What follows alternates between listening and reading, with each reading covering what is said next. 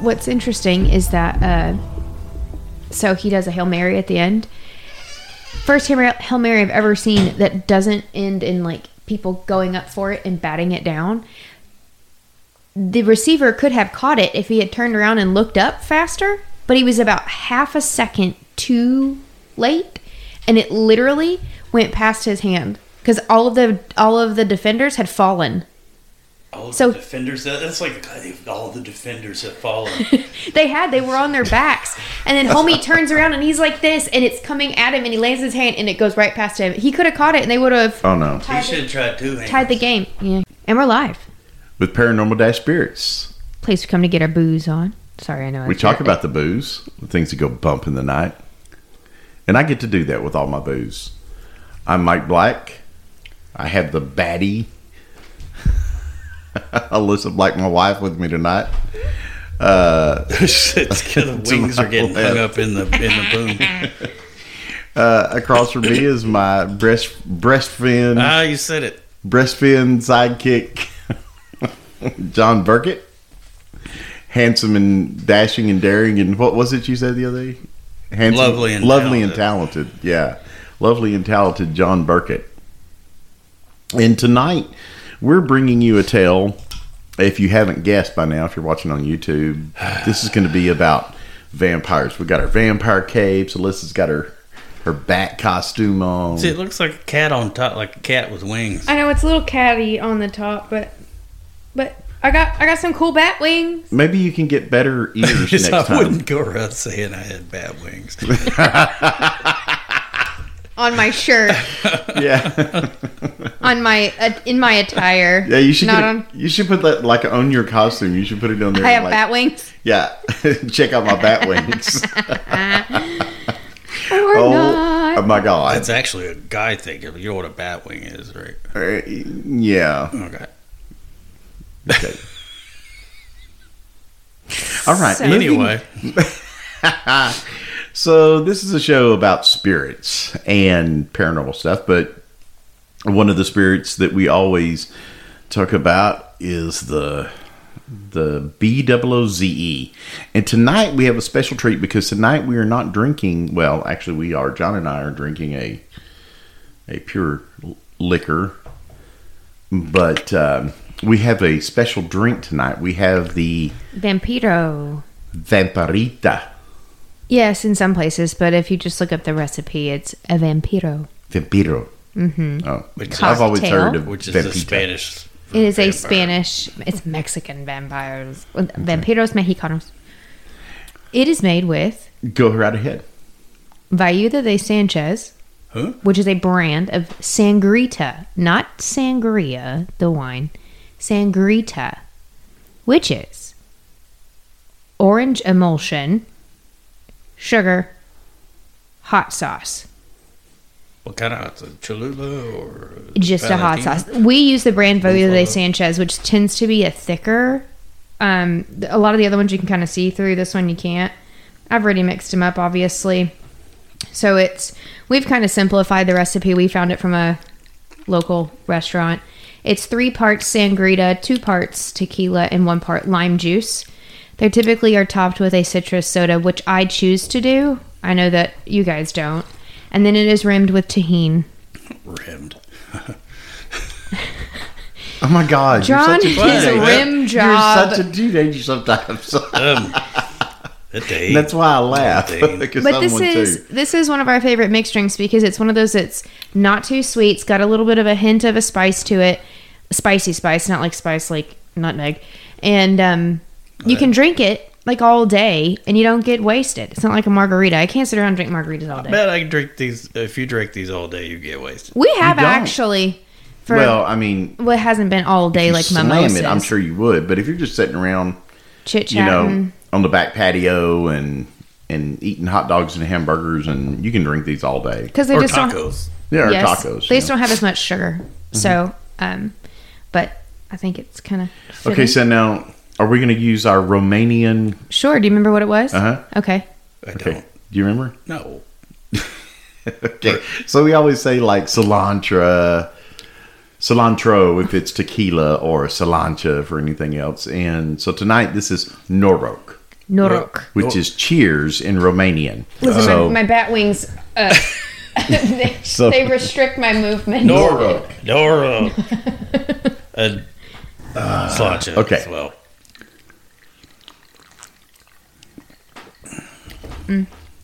And just for those listening, because we do sample and try lots of tequilas, our go-to mixing tequila is 1800 Reposado tequila. That's It's- not as sweet as the last time I had one. Hmm. No, they're they're not that sweet. I like it. They're- It's spicy. It's tangy. There's a little, it's a little jalapeno in there, I think, in that whatever the hot sauce Yeah, is. it's something like I said. It's nice to call it hot sauce emulsion, but a little bit orangey to it. I don't know. Usually a little watered down, but Wow. orange juice and Yeah, chili it's not peppers. that is what overwhelming sweet that you get from a margarita, and that's what I like about it And because that that sweet I can't do that all day. And you can make your own sangrita. There's some recipes that makes like ancho chili and stuff. I think I referenced one in one of our podcasts before, um, like Mahenta or something had one. But um, this one's like easily made, and the bottle of sangrita is like six bucks at most um, liquor stores, um, and you can get a good couple batches out of it. So Yeah, it, I will say that if you're going to buy it, find it at a liquor store because if you go try to buy it online, uh, this particular brand, Viuda de Sanchez, because we've tried some of the other brands and they're just not as good. But the Viuda de Sanchez, if you buy it online on Amazon, it's like twenty five dollars a bottle. You should resell your bottles on I- eBay or something. Well, you know, I buy it a case at a time, so Well, I've seen it, that exact same brand at a Mexican grocery store in Little Rock. oh yeah, Yeah. I didn't think about going there. Yeah. That makes sense. You might try, uh, you know, it's a long way to go for just some mixer for me. I don't know. Some if you're in town, it's if, but if you're in just town, you go up to uh, super, we have plenty of Mexican groceries. we can Right. probably go to Supermercado Michoacan and see if Mm-hmm. they have it. You know.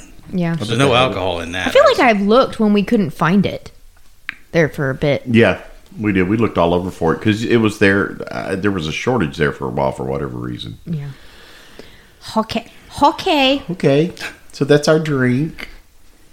And so tonight, like I said, we're talking about vampires, and we're taking you back in history. We're taking you around the world. Uh, we've got a special story from John uh, about an Irish uh, vampire. Uh, we're going to talk about books and movies of vampires and video games and RPG games and talk about some of the the medical reasons why people think they're vampires, uh, some of the psychopathy that goes into it. Maybe even talk about some of the news articles that we've seen about vampires. So to start it all off, John, take it away with the history of vampires. Okay, well, we'll talk about the history of vampires in, in the Western context of what we think, like this, Right. Right. Yeah, Um, Dracula. because the belief in some kind of form of vampirism has existed for millennia all around the world.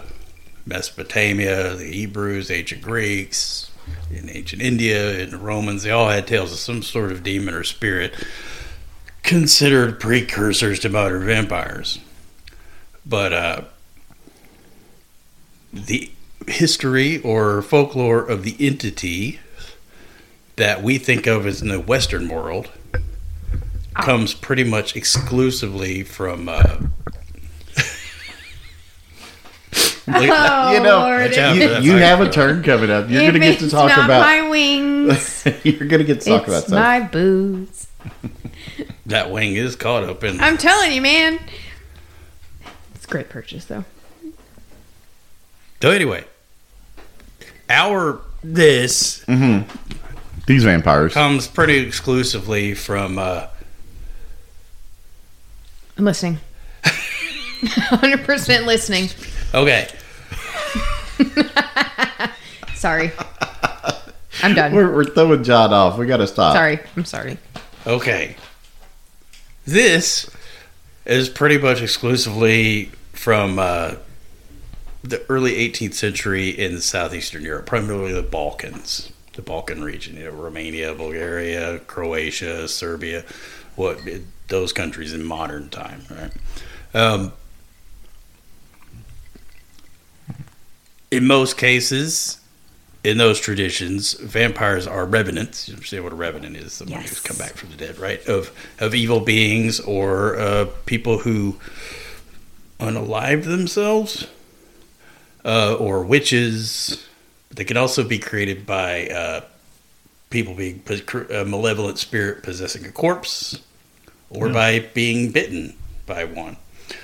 Uh, uh, the first known reference to this form of vampire in written form that I can find comes from is in Old Russian from AD 1047. Oh wow. And uh, right, just not long after Orthodox Christianity had moved into the into southeast into Eastern Europe, and the term for vampire they use is upir, U P I R, which has uncertain origins. Uh, but its possible literal meaning is the thing at the feast or the thing at the sacrifice. Is it referring to uh, an, in a malevolent entity that can appear at uh, ceremonies for the dead? But it is a euphemism because they didn't want to say the real name of it. Wow. So we'll probably never know what the real name was supposed to be. Hmm. This is just like saying the thing. Mm-hmm. You know? Like you're not supposed to say Zozo Right. or mention skinwalkers. Exactly. Call uh, well, flesh pe- flesh pedestrians, right? so that Flesh pedestrian. Okay. that's essentially what, as far as scholars could tell, that's what that is. Is a euphemism. Okay. So we'll never know what the what the real origins and all what and what what it is. But uh, so it it formed a similar function as other demonic entities in folklore around the world. Uh, they would claim it was responsible for sickness or crop failures. You know, the same as they would say demons, whatever. Right? Hmm. Primitives, knuckle dragging primitives. uh, as scholars have put forth various theories about various diseases and their connections to belief in vampirism. Uh, that it's likely that no one single disease was the cause, but there are two in particular that stand out. One is rabies. oh yeah. Of It is- course. It's one of the oldest recognized diseases on the planet. Uh, it's transmissible, you know, through bites. Mm-hmm. And uh, the contractions cause people not be able to swallow, and they cause that foaming at the mouth. And one of the main symptoms is uh, is hydrophobia, you know, fear of water. And in many of the old folklore, uh, vampires could not cross running water Wow. without being helped or carried across so it didn't touch them. It's interesting because that's uh, it's referenced to in a lot of the the the historical stuff about werewolves.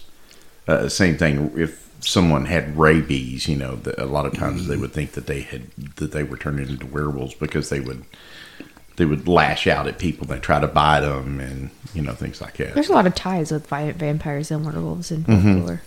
Also, you know, rabies can cause fear of light Mm-hmm. And uh, Light sensitivity. altered sleep patterns, aggression, all things that are also associated with being a vampire. exactly.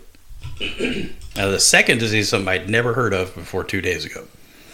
It's called pellagra, and it is a dietary deficiency of niacin. Yes. I Caused say I've heard that. and it is uh, one of the primary causes of that is high consumption of corn. Now, there is no evidence of pellagra in, in the Balkans prior to the early 18th century, which is right about the time that corn made its way from the New World into Europe and became a primary dietary staple for peasants and stuff in in the Balkan areas. And uh, pellagra can cause the four Ds, dermatitis, Dysentery. diarrhea, dementia, and death. Ugh. Some sufferers also experience high sensitivity to sunlight, Okay. which causes Photophobia. photophobia. Exactly. Um, so these two, uh, both pellagra and rabies, were at epidemic levels during a certain period in history. uh, the so-called Great Vampire Epidemic, which was from about 1725 to 1755. When this is when vampire myths went viral, as you would say, across the European continent. I see what you mean. I did didn't there. even know they had Instagram back then. They they didn't. They just they just had MySpace. Oh, So, oh, that's funny. Uh, this was uh, this is where you had all these instances of vampire burials, Right. people being st- corpses dug up, staked in the ground. I, I've seen pictures of them with uh, sickle blades placed across right here across the neck of the of the corpse, so if they tried to come up, they'd get their head cut off. I've seen uh, excavations where they've uh, they've had like stones, stuck in their mouth, in their mouth, exactly. nailed had nails driven in them. Their bones were broken. Most of this comes from that period of time. Mm-hmm. And uh, now, one of the earliest known things that I could find was uh, from Cro- Croatia, actually, which is in the Balkans. Is actually in the mid 17th century. It was a little bit before this. And it's the story of uh, Jure Grando, who lived in a village called Kringo, which is a village on the interior of the Istrian Peninsula, which is now modern day Croatia. He died in 1656 due to illness, but according to legend, returned from the grave at night as a vampire, or strigon, as they would say in their language, or striga, you've probably heard that, which actually means sorcerer more than vampire, but and uh, terrorized his home village until his decapitation in 1672. Yeah. So 16 years after his death, he would rise from the grave by night, terrorize the village. And uh, the, the village priest named Giorgio, Of course it was. Our money? who, who had buried him, you know, said that he said he discovered that at night somebody would knock on the doors around the village, and who whichever door he knocked on, someone in that house would die within a few days. Now, to me, that sounds like some other sort of disease that's being Plague. spread- uh, yeah. so it's a little late for plague. This is after a couple hundred years after the Black Death, but still, it's something like that. So, uh, and it said that uh, when uh, that Jure also appeared to his terrified widow Ivana in her bedroom, who described the corpse as looking as though he was smiling and gasping for breath, and then he would uh, struggle snuggle her. If you know what I'm saying. Those were the real words you Yeah, can't say yeah. on YouTube. Yeah. Uh, so Father. Struggle snuggle. I'm sorry, that's not funny, but that's funny.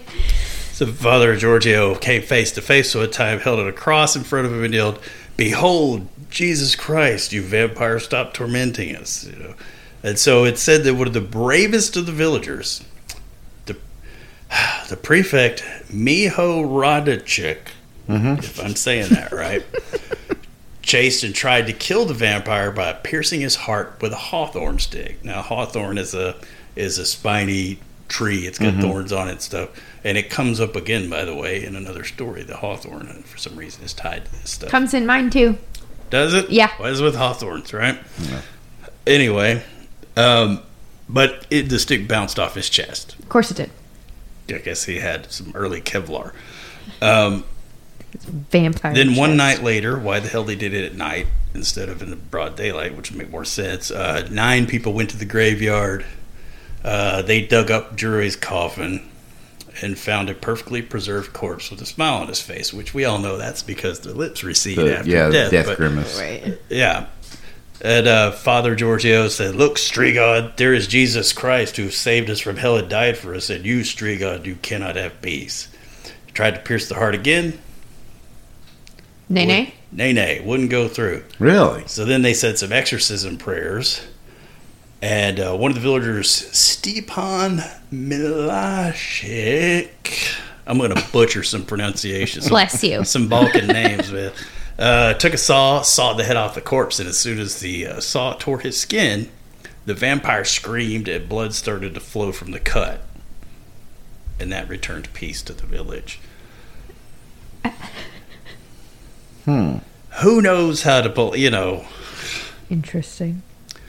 So there- there's two infamous vampire cases, which were the first to actually be recorded by government officials.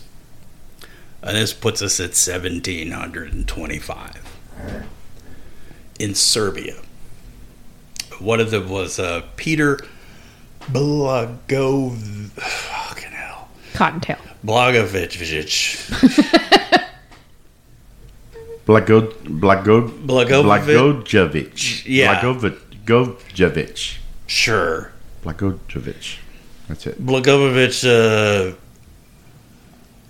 supposedly, you know, he, he he he died in 1725 at the age of 62, but allegedly returned after his death to his home and asked his son for food. The son refused. He was found dead the next day. The son. The son.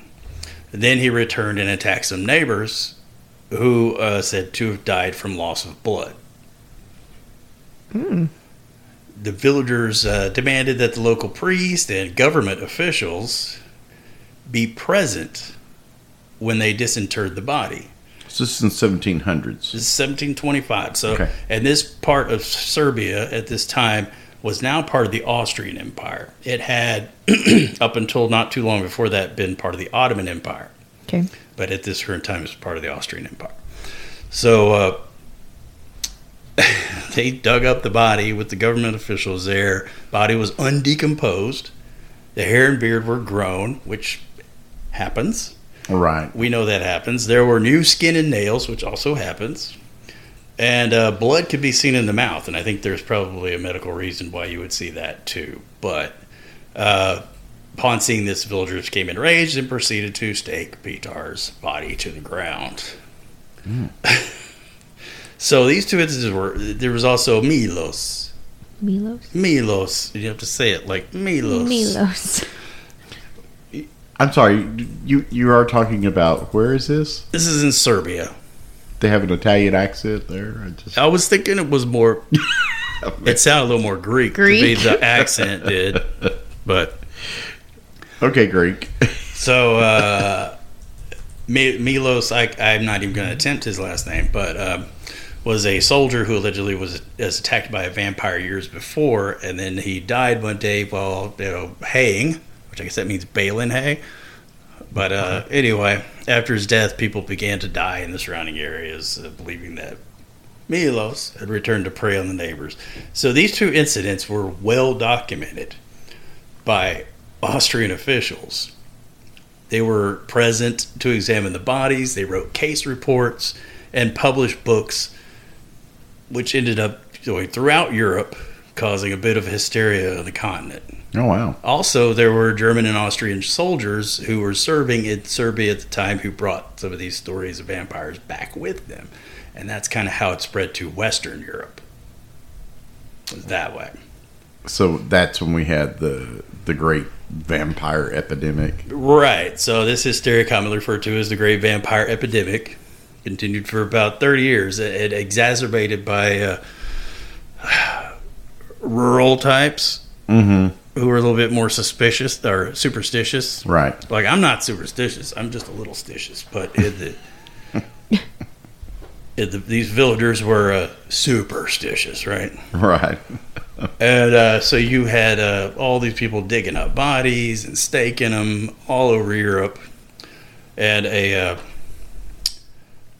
a priest, a Dominican priest, Augustine Calmet, Mm-hmm. it was a theologian and scholar. He published a comprehensive treatise because that's what you did back then when you were you did a treatise with the riveting title of Treatise on the Apparitions of Spirits and or Vampires or Revenants. Which investigated and analyzed the evidence for vampirism, and uh, numerous readers, including the uh, famous French philosopher Voltaire, and uh, demonologists of the time interpreted the treatise as basically saying that vampires were real. So at some point, uh, this all ended when Empress Maria Theresa of Austria sent her uh, personal physician, Gerard von Swieten, Sweet. Sweden or Sweden, I don't know, to investigate the claims. He concluded that vampires did not exist, and the Empress passed laws prohibiting the opening of grave and desecration of bodies, and other and, and which these uh, that was within the Austrian Empire, and then within a few years, other European countries started passing the exact same laws, and uh, by 1755 or so, this all kind of went away, but not before ingraining the vampire Uh, into the pop culture the and the zeitgeist. of, of And, you everyone know, in Europe. Right, and within you know a hundred and so years, you know, you started with poems, Mm-hmm. Byron, you know, other some novels that eventually led to what eighteen ninety six or seven with uh, Bram Stoker. with Bram Stoker's Dracula, and then night, you know, and then Fr- Nosferatu, and then Yeah, and then literally You- Bela Lugosi with this came and even before that, you had Dumas. Dumas. Dumas. There was a book. Dumas. There was a book called uh, Marissa Marissa Curris, something like that. Anyway, there there were other things before Stoker. Yeah, there was. So 1897. Ah, I was, Yes. I was there. I mean, it was one of those years. So, Alyssa, tell us about all the other places crazy stuff Well, has happened with I- some of my stuff- Some of the Some of my stuff kind of touches on what he said too, but so I started with the Balkans, Dampirs. The name is derived from tooth and to drink. The two of them together.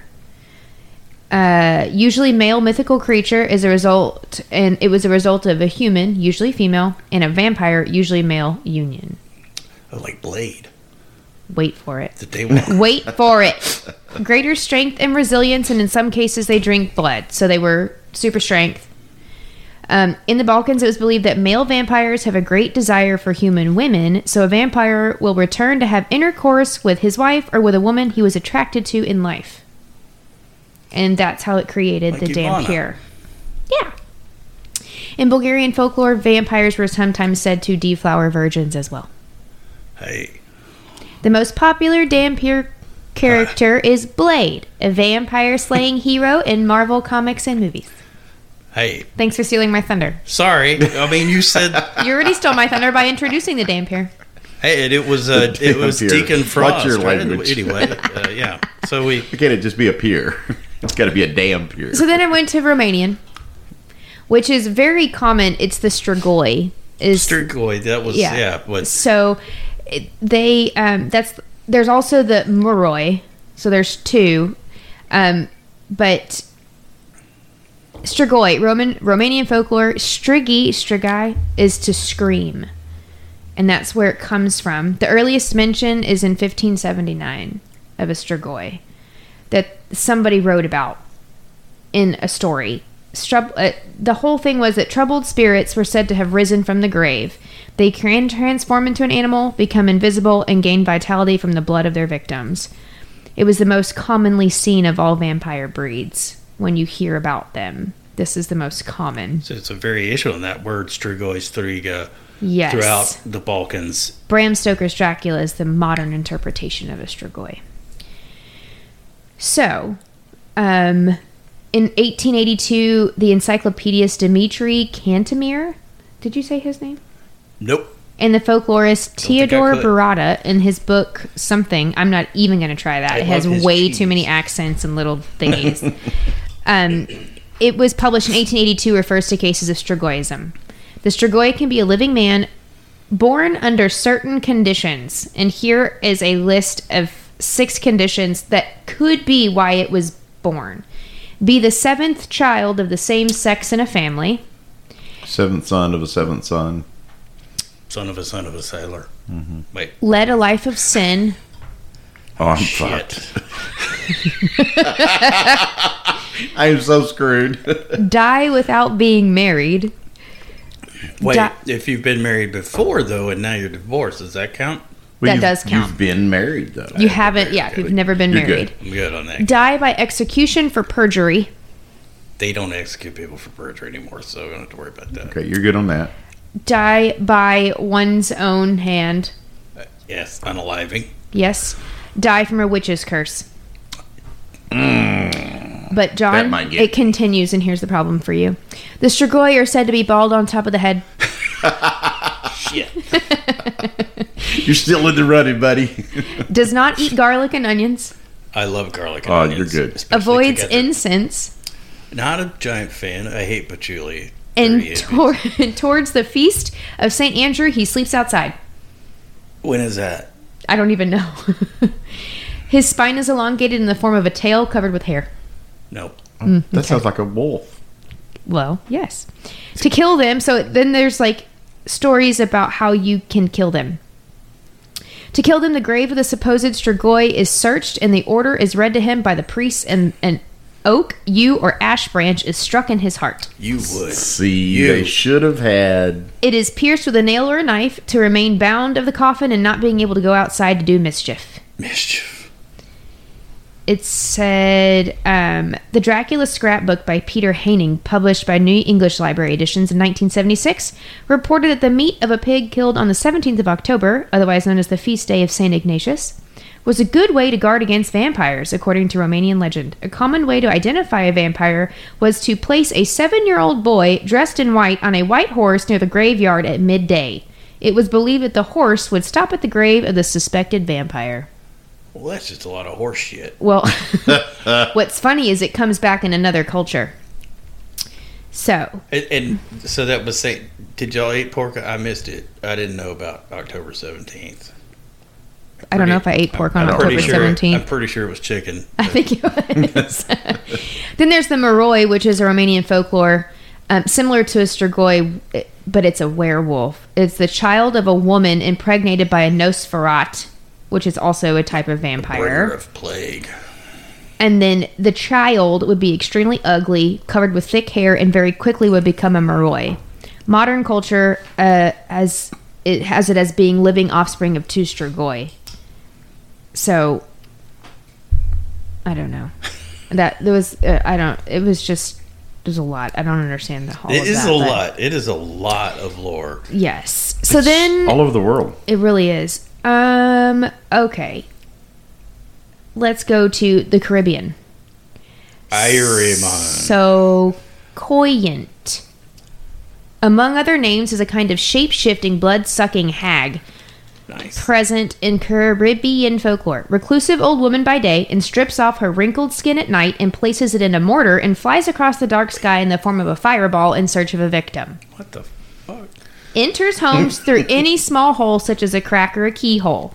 It sucks from the arms, legs, necks, and other soft regions at night, leaving blue and Hell black yeah. bruising on the body seen in the morning. They've been smoking some of that Jamaican red hair. They sure have. To expose them, you place a heap of rice around your house and village, and the creature is obligated to pick it up grain by grain and and be count the greens. yes, and it comes up later too. Grain by grain and be caught in the act of gathering, and that's how you find out. You place salt in the mortar that holds the skin, and then she will be unable to put it back on, and therefore dies, Would you say mortar? like a box. Like okay, Mortar not, and not pestle. mortar, Yes. mortar and pestle. Like yeah, a- well, yes, but it was made out of that, and it's like a box. Huh. So it's kind of, and so the skin is valuable and used in black magic rituals. kid. So you we in order to make sure she dies, you I guess wherever she stays, you find her skin, you put salt in the mortar where her skin is, it dries it up, she's unable to Oh, put yeah. it back on and then she dies. Make jerky. Gross. Yeah, you use it in black magic. A soucouyant was seen in season 3 episode 6 of the Sleepy Hollow I've never watched that. show. I hadn't either. If the Winchester boys didn't go after one, I don't know. Scotland. Baobhan Sith. Female fairy of Scottish Highland folklore that is said to seduce victims with her beauty before killing them. Numerous stories with the theme of hunters being attacked at night in the wilderness. The men typically request female companionship, and then women appear and dance and drink with them. And then one hunter will notice blood dripping from his buddies. He flees the cabin, shed, tent, whatever they're in, only to find his friends drained of blood when he returns. It is said that this one person is saved among the horses due to the iron on the reins, as fairies have a vulnerability to iron. Ah, so this is a type of fairy. You know, Type of a Gaelic fairy that- Fairies are not like Tinkerbell. They're uh, Yes. mostly unpleasant things. Yes. Scottish belief that if you request companionship without God's protection, your wish will be granted in a terrible manner. It sounds like a succubus. It's very much like a succubus. Wow. Scarlett Johansson's character in Under the Skin is thought to be loosely based on this. I have heard that's a great film. I've never seen it, but I know. Then we move on to what you talked about Slavic Russian. Stri- Strazigas. Strazigas. Yeah. Also like the Umpirs. Yes, Umpirs. Okay. So, um, I'm not going to argue any pronunciation tonight. I'm sorry. mean, I'm there's some hard words to say. I don't know how those people get the words out of There are mouth. times when you guys, you know, y'all bomb me because I'm like, I say something wrong or the wrong pronunciation, and I get it, but I am not. I am not talking about anybody's pronunciation. That I'm just looking at some of these because you, you guys, of course, I mean, you think about some of the like Slobodan Milosevic, Nikolai Ceausescu. What? So, a Strazigas is a female demon in Slavic mythology. People born with two hearts and two souls and two sets of teeth. Also, people with no armpit hair, sleepwalkers, and newborns born with teeth were said to be Strazigas. It was said to die at a young age, and one of their two souls would come back to its body and prey upon the living. It is believed to fly at night in the form of an owl and attack night travelers and those who had wandered into the woods at night, and they would suck their blood and eat their insides. You could prevent resurrection of the Strazigas by cutting off their heads and burying away from the body. You also can bury the body face down with a sickle around the head. I've seen a uh, a grave. Matter of fact, I have a picture of it on my phone of an archaeological dig with a Sickle. from A from the time period from mm-hmm. the Balkans of a. It's not face down, but it's face up. But there is a sickle blade placed right here. wow, mm-hmm. The other methods that you could use, you could burn the body, hammer nails, stakes, etc., into various parts of the Straziga's body, putting a flint in its mouth after exhumation, pealing the church bells. The Straziga then turns into tar. Wait, pi- what? Pealing, ringing the church Oh, bells, oh, slapping it across the face face with one's left hand. bitch! Yes. just don't do it with Yeah. the right. Don't do it with the right, You have apparently. pimp slap it. burying it again outside of the village and pinning it down with a big rock. Scattering poppy seeds in the shape of a cross in every corner of the house. Exhumation in the presence of a priest and burying the body again after additional rituals, such as putting pieces of paper with the word Jesus written on it under the Straziga's tongue. Also, putting small objects in the Straziga's grave to make it count them. Rice. Yep. What is it Poppy with the counting thing? That's so strange. Apparently, they have to count. There- Isn't that There's the thing with the leprechaun? You throw the No, you throw the they- gold down. They have to stop and count. They they do have a great gag. I think it's in season five in the newest season of uh, What We Do in the Shadows. Mm-hmm. And uh, Laszlo, his his got rice thrown on the ground and he's there. He's like, what are you doing? Is I'm trying to disprove this nonsense myth that vampires have to count every grain of rice, and then he just gets stuck and he can't stop counting. Then you have the Upirs, which you've already said. It says to, it's said to have it's Rus- Russian Slavic folklore, said to be the prototype of a vampire. A person cursed before death dies suddenly, or his corpse has been desecrated. Also, become a Umpir if an animal jumped over a dead person. You could I mean, squirrels in the graveyard. All I mean, I guess before you're buried. Someone that unalives themselves, which is unchristened children, and those killed by another umpire, im- umpire. Women that died during childbirth or shortly after were seen as vulnerable to turning to turning uh, to turning into Right. one because they would come back and feed the child at night. Those that were physically different were wait, also did you say feed the child or beat the child? feed feed. No. And not feed on the child, but feed the child. I get it. Yeah. Those that were also physically different were said to be vulnerable, such as redheads, people with unibrows, double sets of teeth. I, I'm gonna have to go agree on the unibrow thing. This double set of teeth again, a limp, no armpit or pubic hair, a big head, or walking by moonlight. Also, if you've been buried in an old shirt, or if your family has burned a picture of you posthumously, it can lead to a transformation. in an old shirt Yep, old shirt. Don't get buried. You better buy a new shirt. You always have your. and walking after moonlight. I mean, back then that was your only option if you had to go somewhere for dark. I know. Well, I guess you shouldn't. But you think don't- about it. People didn't go anywhere after dark a lot of times back then. because they were afraid of all this nonsense. Right, exactly. You didn't want to get out there and get get by an umpire or whatever. The superstitious primitives. It was also said that innocent children could ride a horse and pick out the grade of an umpire, very much like the Strigoi. They can be seen in the mirror in the evening, so people in, cer- in a certain region would not look into mirrors after dusk. I wonder if they- that's where the whole Dracula can't see his reflection. they say, yeah, they say a vampire can't see its reflection. But other people can see them in the mirror. Other people can see them. Oh, Hmm. It's often described as having two hearts and two souls, just like the Strazigas. They arrive at night carrying their head, or if heads were at- attached, they had glowing wolf like eyes.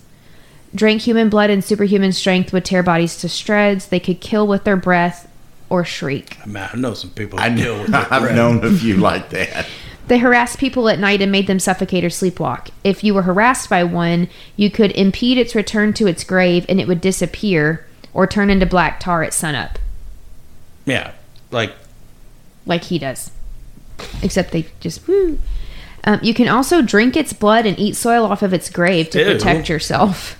wait. Then, then other ones, if you drink the blood, that's how you get turned. That's That's how how, you they turn. Right. Apparently, right, this is how you avoid one.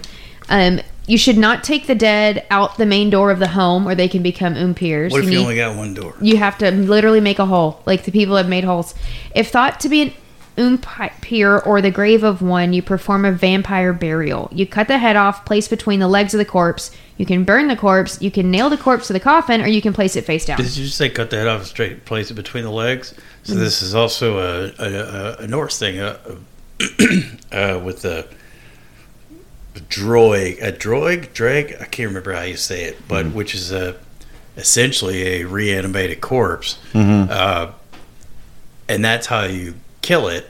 Is you cut its head off and then you stick its head right up at, right up there Oh wow. its Nice. ass, right? And that's it's a great depiction of this in the the film uh, The Northman.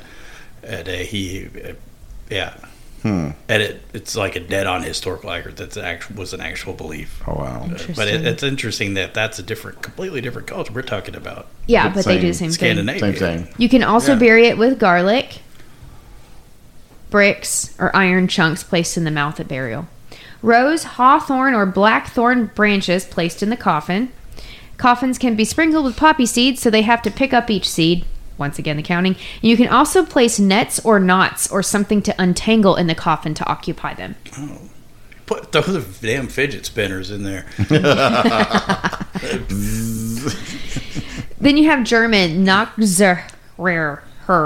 Mm. German folklore, folklore that means after living off, likely referring to living after death or living off humans after death. Commonly created after off a uh, after undeading or un, Unaliving unaliving themselves. himself. Sorry, themselves, and sometimes accidental death. Transformation happens after death. It's not communicable and cannot happen by being bitten or scratched.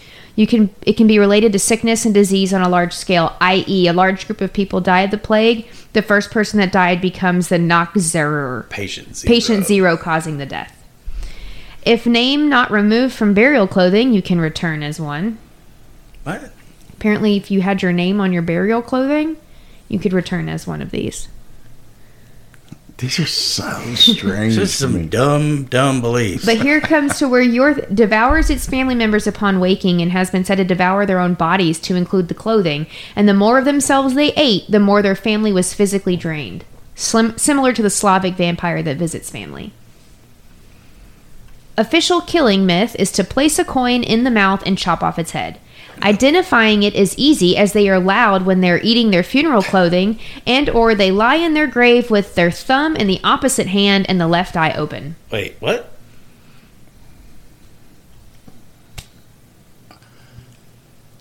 Yes. That's how you identify them.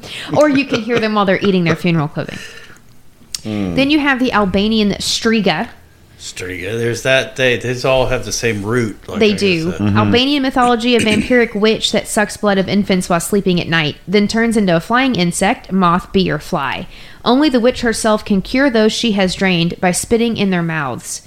And if they are uncured, they'll fall ill and die. Yeah, they're not to steal your thunder. Ha- But there is a Filipino uh, myth of a s- very similar hag that will come in the exact same story, basically. really? That it would come and do that? Can't Well, this is remember what it's Albania. They do the same thing. a long way from the Philippines. This person has a hateful stare, disfigured face, and wears a cape. Have the evil eye, so avoid direct eye contact. Bat. They live hidden in forests and have supernatural powers. Becoming one, you become one by being childless or envious of others. Mm, to uh. ward it off, you pinch off salt. You pin- take a pinch of salt and put it over your closed eyes, mouth, heart, opposite side of your heart, pit of stomach, then throw salt in direct flames, similar to the Catholic crossing of oneself. Oh. Some regions of Albania have used garlic to send away the evil eye or placed a puppet in a house being built to catch evil during the build. Newborns, children, and beautiful girls are said to be more susceptible, so people will say mashahala and touch the child's nose to ward off the evil eye. This actually is also in Mexican culture because when Yeah. I was, I lived in very South Texas when I was a small child, and they have a thing about curly haired people. They think that they're special. I'm not special, I just have curly hair. But they would take their hands and go like this and say they were warding off the evil eye. Oh yeah. Yeah, seen if you think a child is beautiful, you're supposed to to touch the child's face like that. And of course, now we're like, don't touch the child. Oh yeah. Wait, here's the Don't hand touch my kid. sanitizer before you Yes. touch the baby. right? Um, so Striga, uh, the Albanian version, was featured in a supernatural episode called Something Wicked, Yep. where it attacked children and left them in comas, then pretended to be a doctor so it could return to feed on them. It was killed by sh- being shot in the head with a concentrated iron bullet. All the children attacked returned to normal. Yeah, uh, well, the Winchester boys, they'll take care of it. My last one is in the South Pacific. It's a Talamaur. It's the vampire legend in the Banks Islands in South Pacific. You controlled the ghost of a dead person and could use it to drain life from the living or recently deceased. The power of a Talamaur could be gained by eating part of a corpse and gaining kinship with the departed soul. Ew. Could be identified by burning of certain leaves, where the smoke would cause the Talamaur to shout the name of the deceased person whose ghost it controlled and whom it was afflicting. Hmm. Wow, very interesting. So yeah, I mean, this is So that was a loose one because it's not necessarily about drinking blood, but it did drain the life of the victims. So, like a succubus, I guess. this is all over the world though, and that's what I think is so interesting about it is because it's it's not So something similar. that's just Well, some of these are so similar, especially the European ones, Yeah. that from far flung. Like I'm going to tell you about this. This is Ireland. This is a Celtic thing that Mm-hmm. goes back a, uh, probably around 400 AD. Like, so these things, I think there's probably some. Uh, I'm hitting the table. He told me to stop. Oh, that there is probably hitting the There is her to stop. probably some deep, deep legend that no, it's long forgotten to history. It goes back to deep Indo-European roots, like in the Levant, like in the, what is now Turkish, probably twelve thousand years ago when they first started planting leave, planting, make crops and stuff. You know, it Mm-hmm. probably goes way back. It might even go back to the cave. So yeah, it's just I mean, it's like all over the world though, and some of it's so similar. You know, it's like so you've got this the Slavic and you've got the the Irish and you've got the Scottish the and Scottish and then you got the Filipinos and you got the ones in the Caribbean and it's like man, it's just it's everybody has their version and a lot of times the versions cross, you know. Especially the European or the with the ones with Indo-European roots. Uh, Mm-hmm. Yeah. You know, Absolutely. ancient astronaut theorists would say. Yeah. right? aliens. Alien. oh, Okay, I'm not saying it was aliens, but we know it was aliens. Okay, so John, John's got a special story about an Irish vampire. Excuse me. Good grief. hey, I muted it before. Anyway, Go ahead. so this is the tale of Abhartach. So Abhartach is an ancient And Irish. Fitch Abhartach. and Fitch. That's Abercrombie. That's Oh. Abercrombie. That was you. You Oh. misspelled it the other day when you messaged me, and that's why I said, "What about bitch?" Um, Abhartach is an ancient Irish legend. It is probably in oral history dates back to uh, sometime between 300 and 500 AD. So we'll, we'll throw it at 480. So we're talking 1600 years ago. Um, now, it may have been partial inspiration for Bram Stoker's Dracula, Like the Strigoi. like like the Strigoi, or like uh, uh you know, like a, the actual like Vlad the Impaler type. of shit. It's the coolest nickname ever. but uh, so the legend was first put to paper by uh, Patrick Weston Joyce in his 1870 book, The Origins and History of Irish Names and Places. And like many legends, there's one, there's many versions, right? So I'm just going to give you a couple. I mean, the the two basic versions. Now, according to Joyce, Abhartach was a chieftain.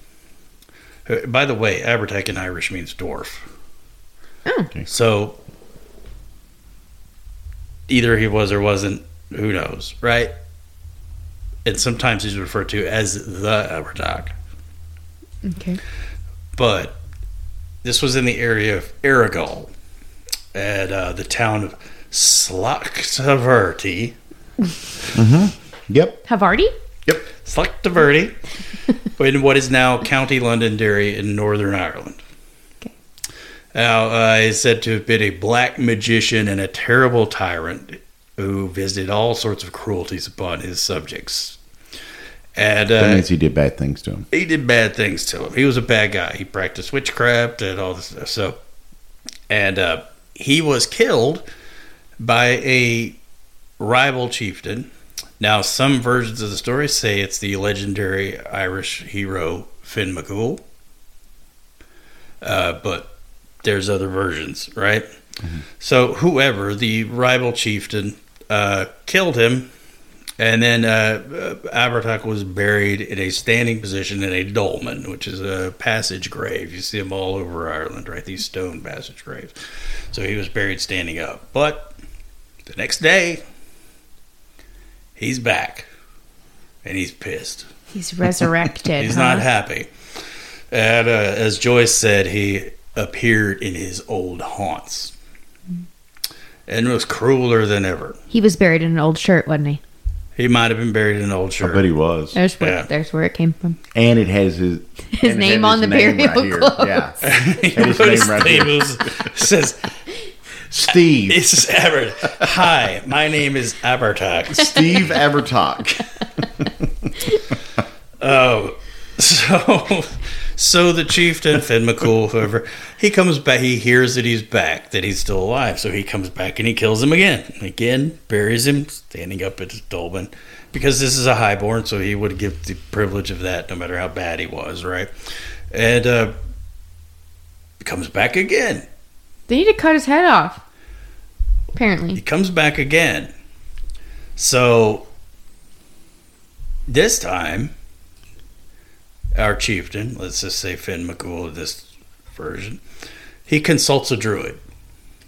And the druid tells him how to make sure that Abhartach stays in his grave. And it's very vague about this, except that it says to bury him upside down and cover his grave with a large stone Okay.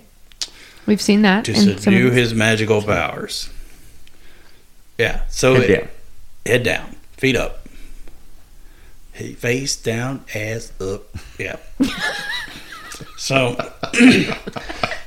now in the alternate version, the uh, Abhartach is slain by the chieftain Kahan or Kathan, who is Okathan, who was be the, who was the founder of the Okathan clan. Mel Gibson? No, uh, oh, okay. the throwing that Irish. Irish clans, not right. Okay. And uh, modern modern day anglicized Irish, it's the Keen Mm-hmm. family. So, um, when Abhartach rises from the grave this time, he's demanding blood Hmm. from his subjects, not to bite him on the neck and feed him, but to, what do you call that? When they bleed themselves, right? Hmm. Like bloodletting. bloodletting bloodletting and, and to donating. give him the blood so that he can eat it, right? So, um, and in the other version, this alternate version, Cawthon consults an early Christian saint rather than Patrick? rather The than pagan druid. druid. Well, this would have been after St. Pa- So tha that's the thing is the whole standing burial was because St. Patrick was buried standing. So St. Patrick died in 432, 434, somewhere around there. So that's why we just, let's throw 400 at this, right? Gotcha. So, but it depends on who's telling it. So this is how legends change over time. It would have been a druid, and then after Christianization, it would have been a saint, right? Gotcha. So, like my stories, the way I tell them, like she was a five, but when I tell it, she's a ten, Right. At least a nine, right? Right. Okay. Well, that's how it's the same stuff with Christmas, uh, which used to be Yeah. Yule or Saturnalia. now it's Christmas. Uh, yeah, right. So, um, the saint tells him that Abhartach has become Nev Merv. Nev Merv. Hopefully, I'm saying it. I'm probably butchering this, but it's Irish. It means walking dead. And to slay him for good, he must make a sword out of the wood of a yew tree, Hey, there was you of a minute ago. stab it through his heart, bury him upside down, surrounded by thorns and under rocks. Just cut his head of off and be done. Yeah, he tried that though; it didn't work. Like number, We don't know if he cut his head two. off or not. It's kind of vague on that. No, Gotcha. okay. They said he killed him. I'm sure if you were to go to Slaghtaverty, they would have a very colorful, long version that they could tell you over several pints at the Local pub. right? Pub. um, and because you would go there because the grave is there. Oh. oh yeah, that's right. It I is remember. there. It, it, it is now known as Slaghtaverty Dolmen. And the locals call it the Giant's Grave, which is ironic considering Because his name was Forth. Right. And it comprises a large rock and two smaller stones under a hawthorn. Of course. Did he die that time when they did it that time? Yeah, that time he did it, right? So uh, it's located in the town of Sloughtray, just north of Maghera in County Londonderry, Northern Ireland. It is there today. I mean, you could you could look it up. You could see pictures of it. Huh. Um, and uh, uh, allegedly in 1997, attempts were made to clear the land by workmen, which is how these horror movies start. Right. They accidentally knocked over the. Okay. But they said that when they tried to cut down the hawthorn, that the chainsaw kept malfunctioning. They couldn't get it to work. And then when they tried to move the stone, a chain snapped, cut one of the laborers, and he bled, and his blood sucked into the ground. And so no further attempts have been made to clear the land and remove the stone or the author. They just left it there. Plus, it's a tourist attraction. Oh yeah. True. People want to go there and see this, right? Because it's actually a Right. fairly famous thing, and then there's this whole connection with uh, with Stoker. So, although we know that Vlad the Impaler Tepes uh, is undoubtedly partial inspiration for uh, for Stoker's Dracula, Right. Uh, an alternative inspiration was put forward by Bob Curran, who is a lecturer in Celtic history and folklore at the University of Ulster. In the summer 2000 edition of History Ireland, where he suggested that Stoker may have derived his inspiration from the legend of Abhartach. And there are certainly similarities between Count Dracula and Abhartach. Both Abhartach and Dracula have high birth and are dead and cre- can reanimate and emerge from a grave and or slash coffin. Okay. Uh, both characters terrify the town and country they reside in. Both characters can only finally be killed and remain dead after being either impaled with a wooden stake or killed with a sword of wood. Mm-hmm. And both were said to consume human blood. And there was a chance uh, Stoker was a, a sickly child and an avid reader. Consumed many, many, you know, when he was young, he spent many years convalescing and reading. And uh, so there's a very good chance that in addition to reading stuff about Wallachia and, uh, and Vlad, which they never actually calls him that, but uh, Mm-hmm. uh, he also consumed, pr- probably, you know, had heard the Abhartach legend. It's interesting that you're talking about how um how Dracula, you know, terrorized the country that he lived in. Because one of the stories that I heard about Abhartach, not only was it just the village, but like the third time that he, The, he, the entire country. yeah, the entire countryside, Right. he terrorized. Then you know, it wasn't just that village. Right. So yeah, just like Dracula, you know, did that. Uh, uh, there's a great. There's only it's because there is only one uh, film about this, and it's a great one. It's a 2021 Irish film called "The Boys from County Hell," Yeah, I see this. in which uh, Abhartach is the bad guy. Now it's a cairn, not a dolmen. And uh, they got to make way for a roadway, so they got to knock over the cairn. Uh, but they they have a but they play up the whole Stoker connection there in their little town, and the pub is called the Stoker. Yeah, They have tourists coming through all the time wanting to see it. So, Anyway, that's also a great movie. Not a dwarf in that movie. Big, tall, skinny, Not a dwarf in that movie. looks Big dude. Yeah, and it's kind of funny when he rises from the grave. What comes out first is a foot just pops out of. it's buried great. upside down, right? Oh, it yeah, makes sense that's a right. Foot Oh, would that pop makes out. sense. Foot comes right? up. It, it's a horror comedy, by the way, but it's Yeah. excellent. It's an excellent film. I've seen it twice, and also there's one called From the Dark that is, and also an Irish horror film, loosely kind of inspired by this, but not instead of knocking over a cairn, there's a uh, a pitch farmer who, or, uh, who is digging up a, a peat bog Mm-hmm. and uncovers a tied down uh, corpse. Like they would have done a pier or something. exactly right. But but they don't specifically say Abhartach, but they do say Abhartach and play up this legend a lot in Boys from County Hell. If you haven't seen it, it is free to watch if you have the Shutter. Uh, it add-on funny? or AMC Plus? It is funny. Yeah, Yeah. There's some really funny stuff where they say, "Folk come out" when the foot pops out of the grave. You know, a fucking vampire just came out of the ground and chased us down here. Oh. So obviously, vampires have been around forever and ever and ever in our in our legends in our in our ingrained in our almost our DNA memory. You know, so people have been writing about it forever. And you mentioned that Bram Stoker was a um, an avid reader, and so one of the things I want to touch on tonight are the different books. And honestly, most of these I have read, so I can honestly say, yeah, you should read this. It's a good book. Um, the first one, of course, Bram Stoker's Dracula. is Dracula by Bram Stoker. Yes. And so I will say that this is an old English novel. Um, if you have a hard time getting through, um, you know, like the parts in the Bible, begat so and so, begat so and so, begat so and so. It's not written in Old English. It's 1897. I mean, Yes. it's the same English we speak now.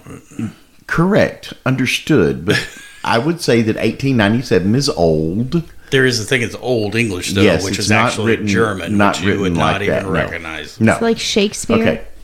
Are you splitting hairs with me? Is it Shakespeare's Middle English. No. I know it's Middle Okay. English, so we're not Oh, talking oh my God. Shakespeare. No, no. So there's Dracula. It is hard to get through the first part of that book. the The first half of it is boring. Oh, like that whale thing. Uh, Moby Dick. Moby Dick's one of those Whale horrible, thing. Yes, hardest Hey, but I knew what he said. I knew what he was Mar- talking about. Mary Mary Shelley's Frankenstein. Frankenstein. That's Oh. another one. It's a hard painful. read. Anything Lord Byron wrote. Okay. you want to eat a So- bullet. Like, Anyway, moving on. Dracula by Bram Stoker. Great book. Uh, goes into the um, the vampire tales, Transylvania, uh, and it tells the story about how he goes from Transylvania to England. I still want to go there. to, I know to you do. England to or- Romania. to- Romania, Transylvania. Yeah, she wants to go. And if there wasn't like a war going on, like right in the country right next to it, I would say yeah, maybe it does Romania It- border Ukraine? it borders Ukraine. yeah. Yeah, that's a bit. Yeah, so that's a hard pass for me. should go to Croatia instead. Beautiful. Beautiful. So, okay, uh, and these are in no particular order, but I think that these are all good reads. The Vampire Lestat, uh, not the interview. Have you read it? No, but then you should not side. But it sounds like Anne Rice to me. You, it is Anne Rice, and but you should not side because until you've read it, you can't pass judgment. So, the Vampire Lestat, which is actually a prequel, well, I figured that. Yeah, it's a prequel and a sequel. a prequel. It's a prequel and a sequel to Interview with a Vampire because it begins before um, And finishes after. and finishes after. So, and it, it where the Vampire Lestat ends, then the next one, uh, Queen of the Damned, begins right after that. I mean, immediately over one night. Yeah, I've never seen Queen of the. I've seen Interview with the Vampire once, which was enough. But yeah. Which It was a decent movie, I thought. I thought it was okay. For yeah, mm, okay. Anyway, the the book is really good, and if you're, it tells about uh, Lestat de Lioncourt, uh, who is this charismatic, rebellious vampire, and so in Interview with the Vampire, Lestat is this horrible, horrible Wait, is he creature. Tom Cruise or Brad Pitt? He is Tom Cruise. Okay. So he is this horrible creature in Interview with the Vampire. But Lestat is told almost as an autobiography. So he tells it from his perspective, which is completely different than the way it's told in Interview with the Vampire. So he tells it how he's not really that much of a bad guy. You know, he's just surviving. So then you have um, Salem's Lot, Stephen King. That's a good looking vampire in that. Creepy, huh? Yeah, don't, Kinda doesn't, doesn't look like Tom Cruise or Brad Pitt No. or or Robert Pattinson. Oh my God. Twilight. yeah, Oh, those God. those books aren't listed Dear actually.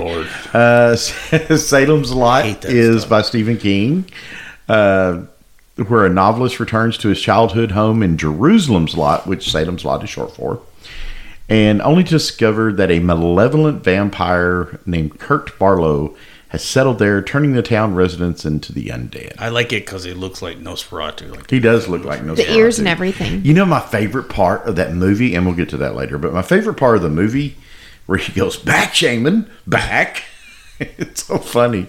I just love that part. I haven't seen it since the '90s, probably. But Okay, uh, the next one, "Let the Right One In" by Jan Ajvide Lindqvist. so that is, was a book first. It was a I've book heard first. it's a fantastic movie. If We you- watched it. The foreign Yeah, the language one, not is- the. Yeah, we Yeah, watched the foreign Swedish one. Yeah, I've heard It's that's a good. great movie. I've never seen it, but I've heard I really things. enjoyed The it. book, the book is good.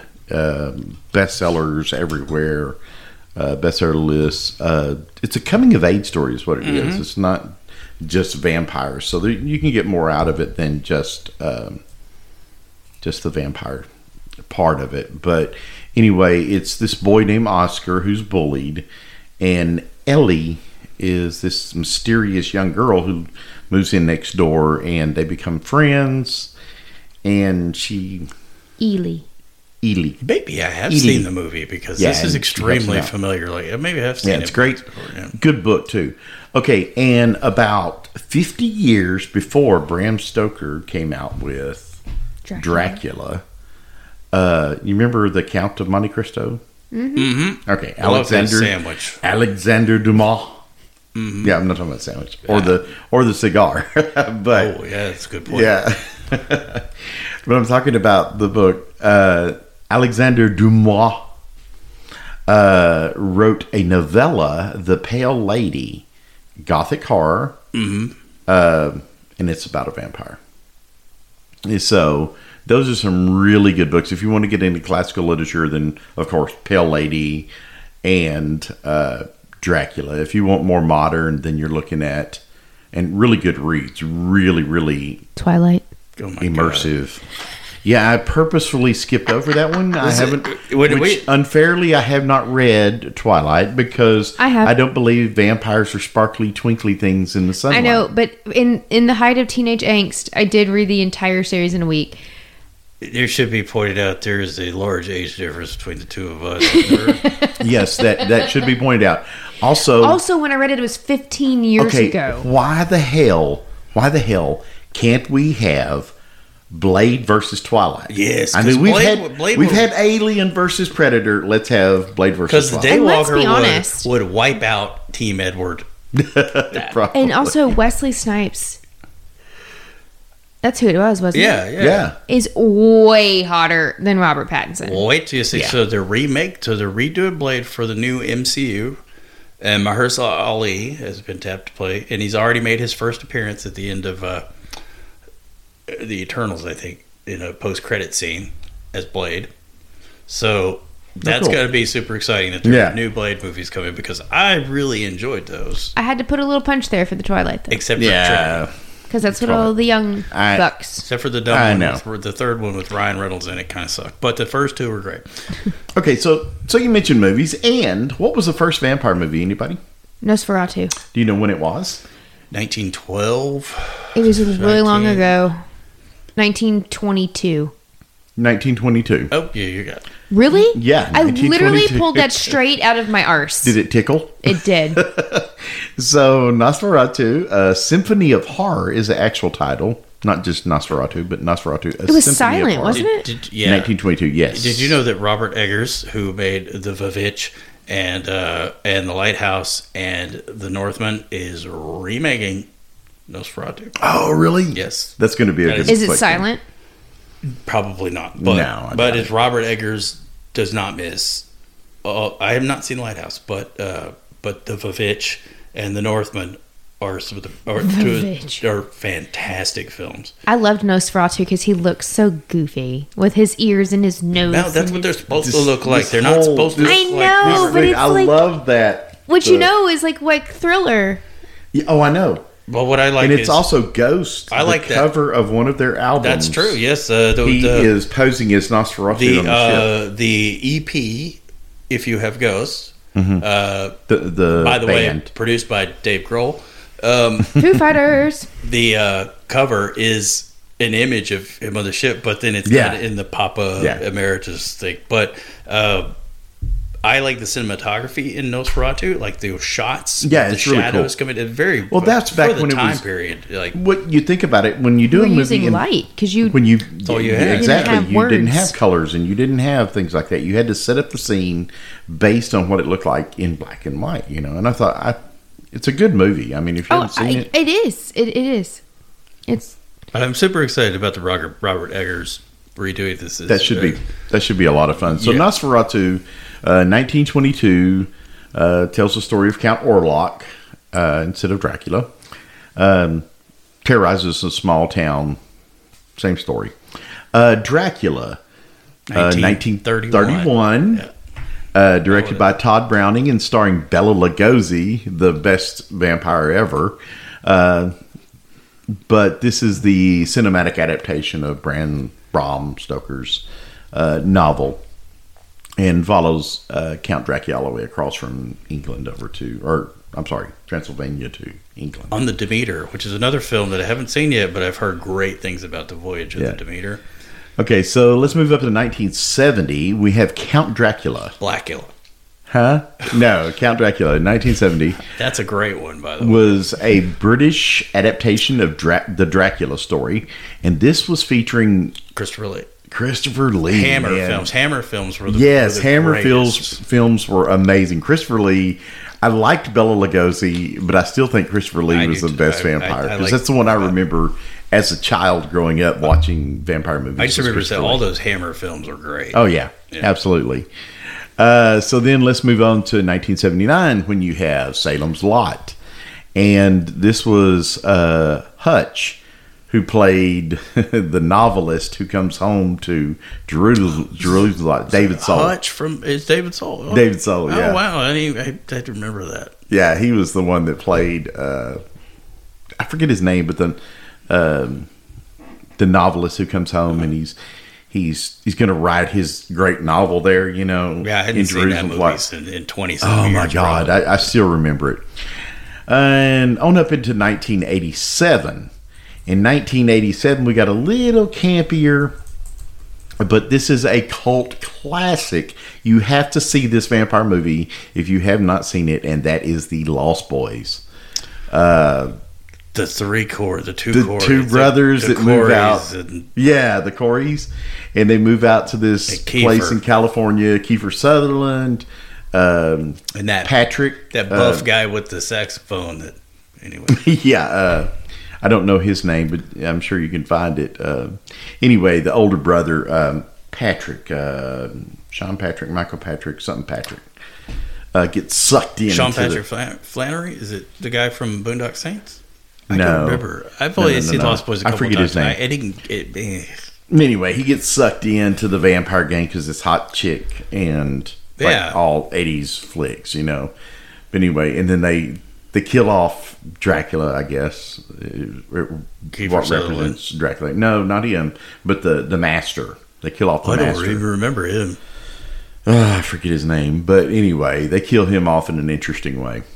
Um, so moving on up into 1992, directed by Francis Ford Coppola, Mm, and probably a vampire movie with more clout than any other. You have Bram Stoker's or Bram Stoker's. Is it Bram or Bram? I like to say Bram. Bram. Bram, because he's Irish. Say Bram Stoker's Dracula, uh, directed by Francis Ford Coppola, and probably, mm, as far as a serious Dracula movie, probably my favorite favorite movie because it very much follows the book. And there's John Wick in it. Huh? John Wick is in it. Oh yeah, He- Keanu Reeves plays the real estate dude or the insurance guy. Yeah. yeah. So yeah, so yeah, John Wick's in there. That movie though really follows the book. I mean, if you if you've read the book, then the movie is going to be no disappointment. Um, That guy still stood out in London. Like, I mean, people would have been like, "What the hell is this guy wearing?" Even right.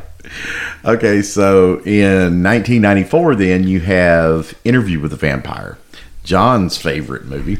I, th- I think it was a great movie. I mean, I liked it better than than I presume I would like any of those Twilight Okay, crap. so let's throw out. Yes. But I still Okay. didn't care for it. So the movies we're seeing for a few things. One, it has Kirsten Dunst. Dunst. Dunst. No, it's just ST, bro. I know. Dunst. Dunst. Yes, bring it on. Dunst. Remember? Bring it on. I like that movie. Dunst.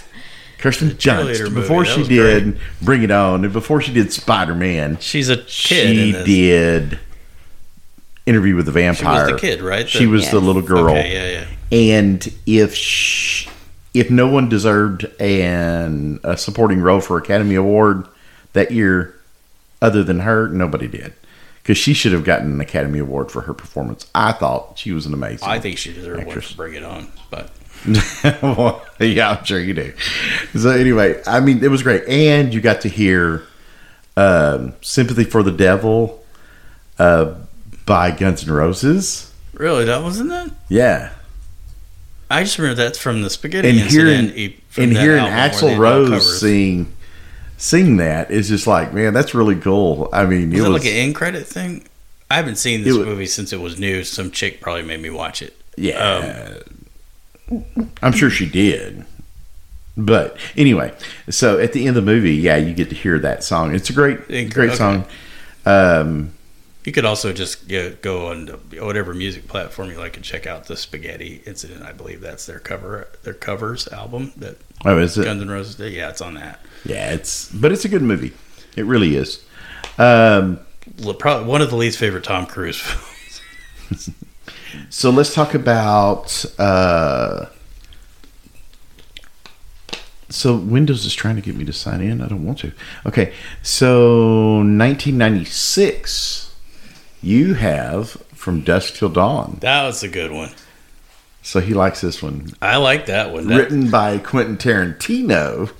So directed You do by- strike me as a Tarantino directed, fan. Directed fan. by Robert Rodriguez. yes, starring Quentin Tarantino, George Clooney, uh, Harvey Keitel, uh, Danny Trejo, of course, like everything directed by Robert Rodriguez. Juliette Lewis. Juliette Lewis. Yeah. Yeah. It's a great movie. Um, if you haven't seen it, see it. The striptease Cheech scene Marin. by what's her name, uh, Selma Hayek. Salma Hayek. Oh my yeah, god, it's worth it for still that. on. Nothing else. and, and also Cheech Marin is in it. Um, and so is uh, Tom Savini, the uh, makeup effects artist guy. He's the guy with the little pistol that pops out of his oh, belt I buckle. know. Yeah, yeah, yeah. So that's yeah. Tom Savini, and he did all the special effect, the makeup and gore and stuff for it. Didn't he do? Uh, He did a lot of stuff. yeah, Yeah. He did some other stuff too. Um, okay, so 1998. We need to move on through this. Uh, we're dragging.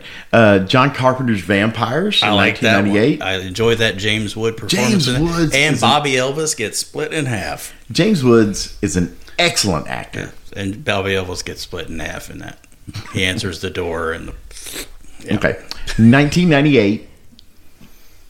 Wesley Snipes.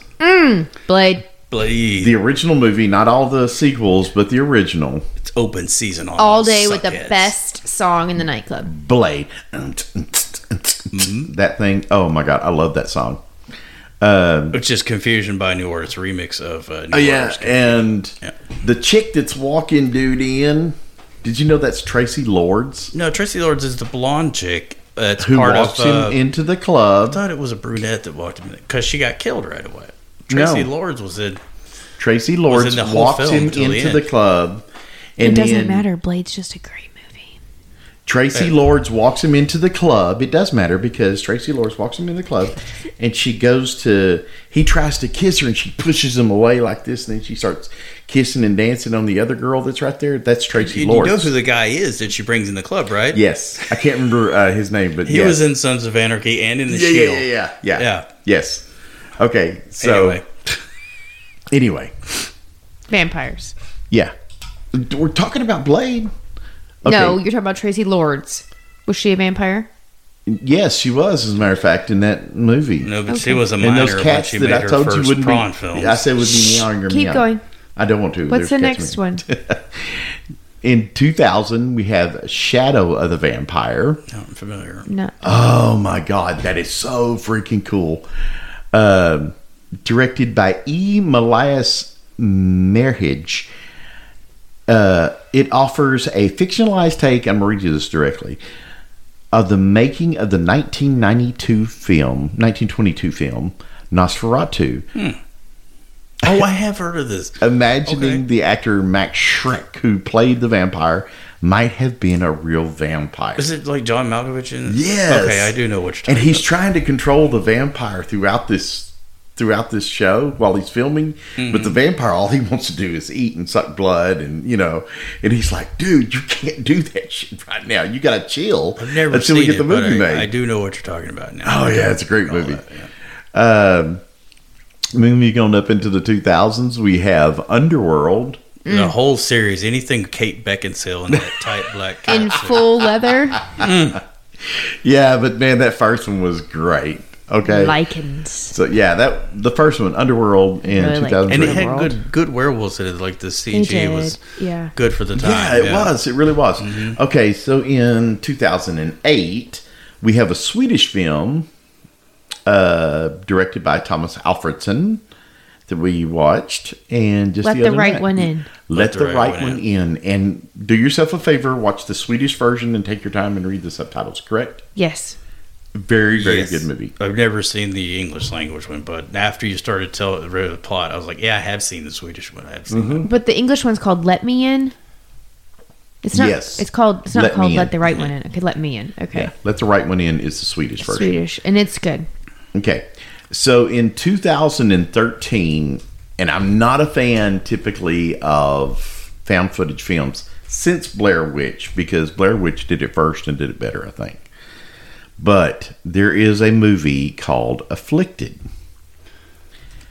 in 2013, and this is it's a found footage vampire movie that tells the story of two friends who are traveling across, I want to say Europe. Um, they encounter, they, he hooks up with this girl, gets vampirism, just the way that the whole Yeah, I think you. I think Man. told me- I've watched this. movie, great, You told me great movie. Uh, the trailer runs in reverse. Have you noticed? Well, it, I it shows scenes in reverse. So it starts off at the end of the movie and goes to the first of the movie. I know. So The, I've seen oh, the it's film. great. Yeah, I've seen great. the film. I like. I like found footage movies. I, Do you? And this one, honorable mention, I think, for one of the best vampire movies. And I don't know that I would say this is like the be all end all of all vampire movies, but Dracula Untold. I like it.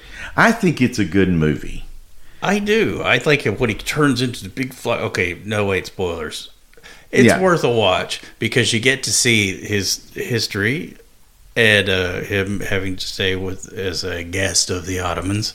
And Right. uh, And so, and here's the thing. now though. Dominic Cooper as playing the the the Turkish guy when he's like a white British actor is kind of odd, but I like that movie. Okay, so the thing about that movie that I really appreciated, okay, was that just like in Walking Dead, if you watch it far enough through, you see how Negan, this horrible person, becomes Negan. And you know what I'm talking about? I never made it past Like past the him. history of I it. never made it past Well, him no, killing you get to see the transformation, just like in Breaking Bad, where you get to see how Walter White goes from this uber mild mannered chemistry teacher to this, you know, meth king. right. You know, so you get to see that transformation. Yeah. You get to see the transformation in Dracula Untold because you see the reasoning behind the things that he did, Right. To what protect- caused to protect, to protect Wallachia from the Turks. Uh, and you see what happens the the price that he paid. Right, and I, I like uh, I can't remember the actor's name off the top of my head, but Tywin Lannister plays you know the the the vampire in the cave that he goes to. Yeah, Yeah, he was really good in that, you know. yeah. But yeah, I enjoyed that film, and I've actually seen that probably two or three times. Okay. Well, we've talked about. Can I throw one in? Yeah, absolutely. I got to throw it. So, 2014, the film "What We Do in the Shadows," uh, starring Taika Waititi, Jermaine Clement. This is a, a New Zealand production from the same folks that brought you uh, the Flight of the Conchords series on HBO, and uh, the original 2014 film is fantastic, and it's done documentary like style, like The Office. And it's a comedy. Oh, this yeah. is a comedy, right? So camera crews are invited in into this flat where for where these vampires are all roommates. and the film's great, but the series, which you can watch on Hulu, it's an FX series that is going five seasons now, is probably my favorite vampire media. Though that series is freaking hilarious. It is brilliantly written, wildly entertaining, and plays all the myths at some point or another, at all the like the rice counting and all. You know, uh, it's What? really great. It's called What We Do in the Shadows. What we do in the shadows. Um, Speaking of shadows, how about Dark Shadows with uh, Johnny Depp? no. no. I'm kidding. And, I'm and I would so also, kidding. I would also recommend the 2021 Irish film, uh, "Boys from County Hell." The one that you talked about. no, no, yeah, Yeah. that would be a really good. That's, So I uh I would also recommend the 2012 sh- movie series Hotel Transylvania. I'm just kidding. if you have a kid, yeah. It's really good. It's cute. I It's a don't cute say movie. blah blah blah. I like Yeah, it. it is a cute movie. So and of course we could go on and on all night about medical conditions and people who really think they're vampires Oh, Lord. and in the news and and goths and I mean people who live in New Orleans and and really think they're vampires. You know there is a uh, there's a vampire cafe in New Orleans, and they serve some sort of drink in blood bags. Oh, there's a what is it? The Atlanta Vampire Alliance or something Jesus. like that. I mean, do want to say though about vampirism, the clinical part of Okay, it, yeah. right? Just going to touch on it. It's not real. Well, yeah, It's not in the DSM, which is the Diagnostic and Statistical Manual that is used in psychiatry. right. Mm-hmm. It's not there. Now, what's interesting is that you will find when you Google it, vampirism is termed Renfield's syndrome. Interesting. But Here's the thing. had pica. Ren. Here's- Renfield was. However, would- Dracula's, wait a minute. Oh, wait but- a minute. Sorry, you go. Sorry. It was by Richard Noll, which was an American psychologist in 1980s. He did it as a parody to replace the term of clinical vampirism, and it stuck. He got it from named after Dracula's human zoophagous follower in Bram Stoker's novel. Okay, his name was Renfield. Right. Yeah. That's what he named it from in a joke. As a joke to just- show that it's obsession with drinking blood. And then that's when this is how people are saying that media can influence medicine in a way that it's not intended, that we're Right. making fun of, so to say. Yeah. And now it is literally what's what I'm looking for? Where it's the same. Uh Synonymous? Synonymous thank you um it just replaced the term with clinical vampirism um which like i said not a real thing and typically is subsumed under more conventional psychiatric diagnostic categories such as schizophrenia and paraphilia Yeah. Ooh. Yeah, I was going to say. paraphilia because of the drinking of the blood Not pedophilia. No, no. paraphilia Any kind of philia. If you get close, I can feel you. Thank you for saying Renfield though, because that reminded me of actually the fantastic horror comedy from 2023 called Renfield, starring Nicolas yeah, Cage. it's pretty good. As Oh yes, Dracula, yes, yes, we yeah, watched it. that We watched that on our really on our trip. Yeah, So I just wanted to say that, and that um, like there had been a case in 2012 in Turkey of vampirism, but the patient was di- it was a behavior, and the patient was diagnosed with dissociative identity disorder, which is basically where you dissociate from yourself and think you're somebody else or someplace else, and also PTSD. So there is not such a thing as vampirism clinically. People, this is not a thing. I thought there was. I mean, you can be there was. anemic and think that mm-hmm. you need blood, and there are people that truly believe that they are. I'm not saying that, but Is that similar to pica though, where you eat dirt because you have a mineral deficiency? right or right? fish rocks or tires or I mean, pica can go. I mean, laundry Right, right. detergent. I mean, eat it can go everything. You shouldn't be eating. But so I just wanted to say clinically though that clinical vampirism is not a real thing in terms of psychiatry. It is usually subsumed under it's you have something else wrong with you. But what, what, what about all these goths that say that they're vampires? Listen, think that I have other psychiatric I'm just kidding. identify as I can vampires. identify as a. You can identify as whatever you want. I'm just saying in the Doesn't DSM make. I, doesn't mean I can move the arrow What? around on the computer. in the diagnostic and statistical manual, there is no such thing, and now we have a joke of a name called Renfield's syndrome. right. So there we are. There's my clinicalness. Okay. And um, I hear a black cat. it is a black cat. but guess what his name is? Mezcal. sure is. So that's our take on vampires and what we think about vampires. And It's bullshit. That's. I mean, Yeah, I that's don't boils down vampires to. are I don't believe in that. But I will say believe they're there's a striking similarity between many different cultures of the folklore, which would lead you to think that ancient astronaut theorists are correct. that, that they are aliens. Yeah. And that is a reference to Ancient Aliens, the show, which I love. So there you are. That's what I that's think from. I'm sure always if you go cue back- that up with many ancient alien theorists believe. believe. You know, I wonder if you went back Ancient and looked astronaut at theorists. Sumer- Sumerian history, if you could find some mention of a vampire in their pantheon of gods that they worship. back mean then as a like- vampire? Pazuzu. Yes. Well, That would be the alternate version of Well, the legend no. of Lilith and Lilitu. But that's true. Which There's is the well, demons. yeah. Mm-hmm. Uh, I'm sure that somewhere way, way back, 10, 12,000 years ago, something weird happened. that someone couldn't explain. Somebody couldn't explain, They blamed it on. And they created this whole myth that spread as people spread out from. And it could it could even go back to the Rift Valley in Kenya and Africa. Could go, we could be talking a hundred thousand years ago, you know, two hundred thousand years ago. Mhm. and it just spread with humans as they migrated out of Africa into the Why Levant was and it into so Europe and into? Slavic areas. Why was it so important to carry that on, though? Usually, things like that that that carry on throughout and spread. You know, we all know that fire burns and it's bad and it hurts, right? And that and, and that spreads like that. Genetic memory, Genetic memory, yeah. just like uh, a lot of people think.